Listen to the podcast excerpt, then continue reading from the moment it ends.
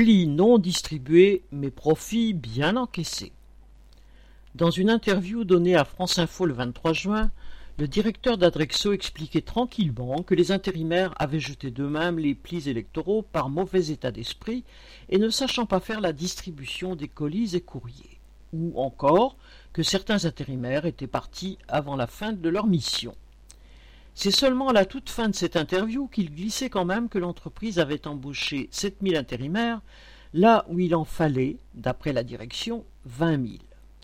Et bien entendu, ce dirigeant grassement payé n'a donné aucune explication sur les salaires proposés et les heures de travail imposées. Mais il se trouve que cette entreprise, choisie par le gouvernement pour distribuer les plis électoraux dans 51 départements de cette région, est déjà connue pour les conditions de travail qui règnent chez elle.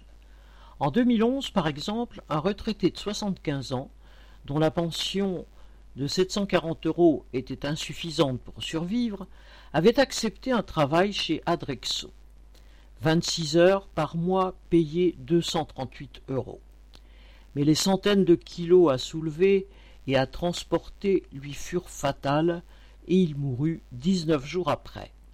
L'entreprise fut condamnée en 2015 à verser 5000 euros à la famille.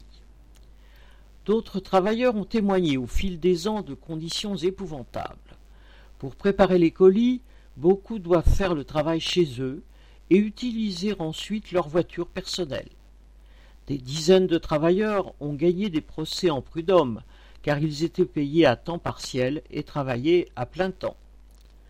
En 2007 et 2012, les gouvernements avaient essayé de faire passer des décrets permettant ces pratiques, tous retoqués, sans que l'entreprise les modifie. En 2009, le dirigeant de l'époque s'était fait remarquer en affirmant citation, J'estime qu'Adrexo rend service à ces gens. Grâce à ce boulot, ils se maintiennent en forme et économisent un abonnement au gymnase. Ces requins ont obtenu avec le marché des plis électoraux un nouveau moyen de s'enrichir aux dépens des travailleurs et avec l'argent de l'État, sans même remplir les termes du contrat, mais en bénéficiant de la complicité du gouvernement. Marion Ajar